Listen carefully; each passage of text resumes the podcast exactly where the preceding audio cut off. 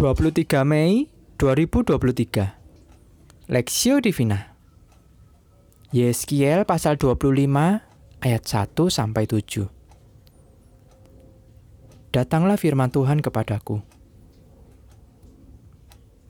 Hai anak manusia tujukanlah mukamu kepada Bani Amon dan bernubuatlah melawan mereka. Katakanlah kepada Bani Amon Dengarlah firman Tuhan Allah. Beginilah firman Tuhan Allah. Oleh karena engkau menyerukan syukur mengenai tempat kudusku, waktu kekudusannya dilanggar, dan mengenai tanah Israel, waktu itu dijadikan sunyi sepi, dan mengenai kaum Yehuda, waktu mereka harus pergi ke dalam pembuangan. Oleh sebab itu, sungguh Aku menyerahkan engkau kepada orang dari sebelah timur menjadi miliknya. Mereka akan mendirikan perkemahannya padamu dan membangun tempat kediamannya. Mereka akan memakan buah-buahmu dan meminum susu ternakmu. Aku akan membuat Raba menjadi padang rumput untuk unta, dan kota-kota Bani Amon menjadi tempat kambing domba.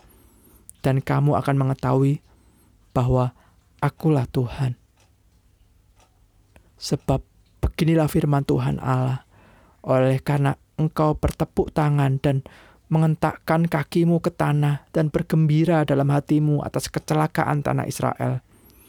Oleh sebab itu, sungguh aku akan mengacungkan tanganku melawan engkau dan menyerahkan engkau menjadi jarahan bagi suku-suku bangsa dan dan melanyap dan melany, dan melenyapkan engkau dari tengah bangsa-bangsa dan membinasakan engkau dari negeri-negeri. Aku akan memusnahkan engkau. Dengan demikian, engkau akan mengetahui bahwa akulah Tuhan. Hukuman atas Amon perspektif. Oleh sebab itu, sungguh aku akan mengacungkan tanganku melawan engkau dan menyerahkan engkau menjadi jarahan bagi suku-suku bangsa. Aku akan memusnahkan engkau. Dengan demikian engkau akan mengetahui bahwa akulah Tuhan. Pasal 25 ayat 7. Gusti ora sari. Itulah ungkapan yang pernah kita dengar.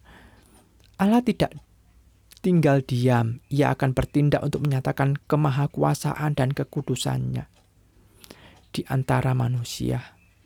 Mereka yang bermain-main dengan kekudusan Allah akan mendapatkan balasan setimpal.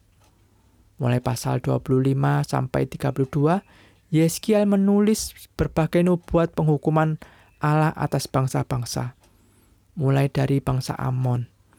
Allah memerintahkan Yeskiel mengarahkan matanya kepada wilayah bangsa Amon, karena Allah akan menghukum mereka.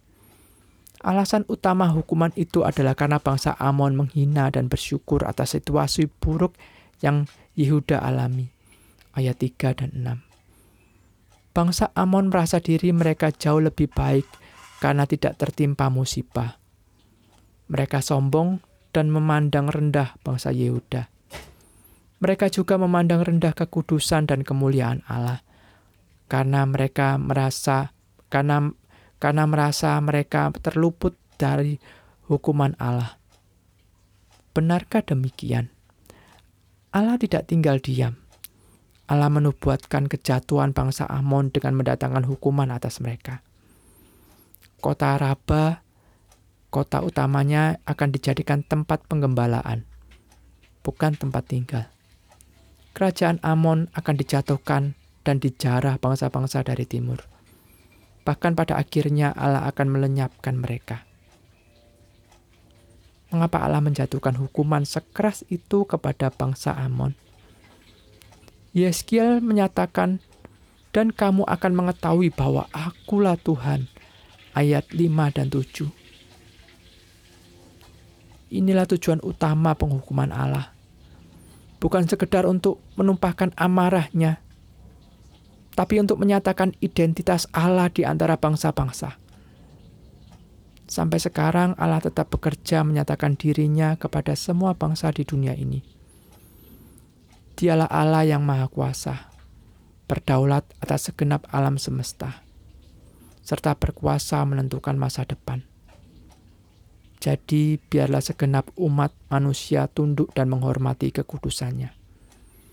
Allah akan membalas setiap kejahatan manusia, supaya setiap orang bisa melihat kemahakuasaan dan kekudusannya. Marilah kita merendahkan hati dan menyadari betapa kita perlu bergantung sepenuhnya kepada belas kasihan Allah, bukan menyombongkan diri kita.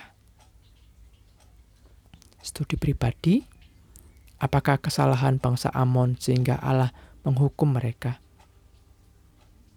Apakah tujuan Allah menjatuhkan hukuman kepada Amon?